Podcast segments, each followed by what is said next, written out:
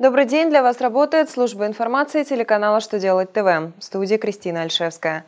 В этом выпуске вы узнаете, как платить страховые взносы по обособленным подразделениям в 2017 году, чего ждать плательщикам ЕНВД, что хотят изменить в госзакупках. Итак, о самом главном по порядку –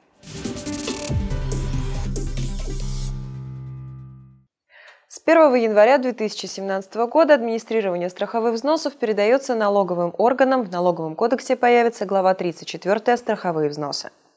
Поэтому уже сейчас налоговая служба разъясняет, как будут уплачивать страховые взносы организации, имеющие обособленные подразделения – Начиная со следующего года организация обязана сообщить налоговому органу о наделении обособленного подразделения, включая филиал, представительство, полномочиями по начислению выплат и вознаграждений в пользу физических лиц.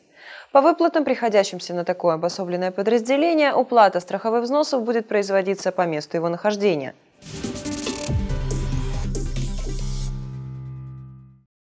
На протяжении следующих трех лет планируется ежегодное повышение налоговой нагрузки на компании, применяющие ЕНВД.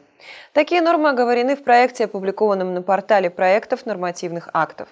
В соответствии с предлагаемыми изменениями новый размер коэффициента дефлятора К1 в 2017 году будет увеличен до 1,891 тысячной. При этом в 2019 году коэффициент достигнет уровня 2,63 тысячных.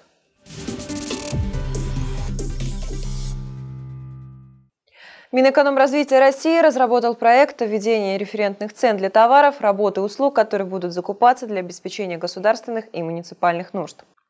Документ опубликован на портале проектов нормативно-правовых актов для общественного обсуждения.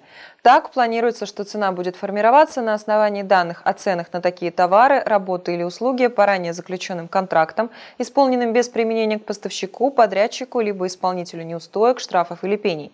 Референтная цена будет влиять на начальную цену контракта. Правительство РФ должно будет установить порядок расчета – ее расчет будет производиться автоматически в специальной программе единой информационной системы.